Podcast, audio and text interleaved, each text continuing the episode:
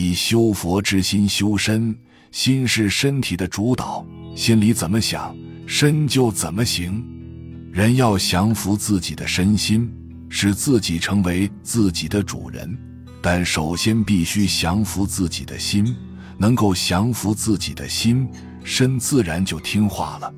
大师讲经时，教人们依照《法华经》所云，摆脱苦恼，修行自身。《法华经》云：“苦恼众生一心称名，菩萨即时观其音声，皆得解脱。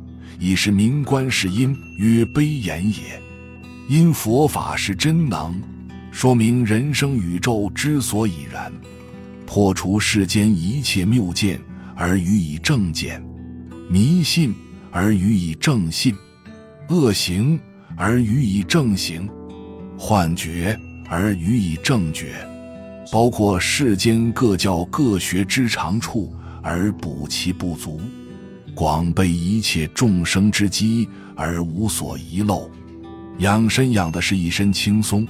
修心修的是一份淡定，佛法在于点化世人，破除谬见，以超然的心态面对生死。有一个老妇人，她与儿子相依为命，生活的非常艰难。不幸的是，儿子无缘无故得了一种怪病，死了。老妇人痛不欲生，邻居帮着老妇人把儿子掩埋后。老妇人哭着待在坟边不肯离去，不吃不喝，好几次哭昏在坟地里。几天下来，老妇人的身体虚弱，生命危在旦夕。无奈之下，人们想到了庙里的虚竹和尚，于是派人赶紧将虚竹和尚请来开导老妇人。虚竹来到老妇人身边，问道。你为什么待在你儿子的坟前，久久不肯离去呢？老妇人哽咽着说：“我就这么一个儿子，只求和儿子一起离开人世。”虚竹大师说道：“你想不想让你的儿子活过来呢？”老妇人一听，顿时来了精神，欣喜地说：“当然想了。你真有办法让他活过来？”虚竹大师说道：“我有个办法。”不知你想不想试一试？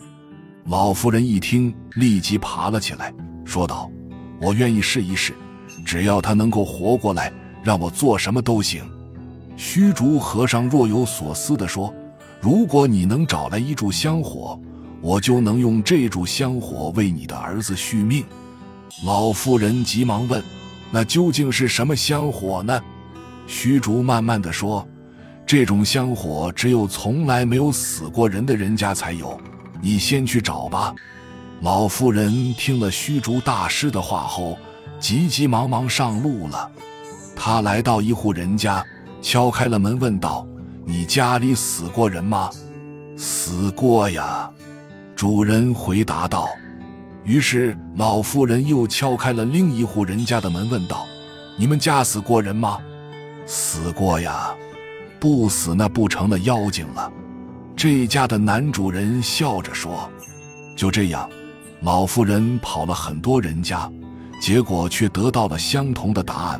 他无可奈何地回来告诉虚竹大师：‘我走遍了所有的人家，但就是没找到一家有你说的那种香火，因为每家每户都曾经死过人。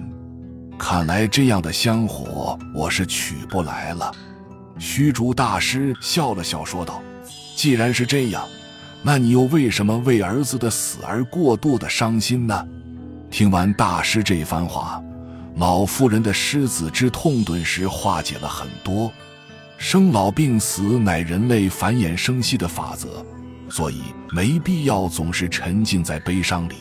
死亡对于任何一个人来说都是必然的，关键在于对待死亡的态度。一味抱怨并不能改变这个现实，那么最好还是接受这个现实，以淡定的态度来面对。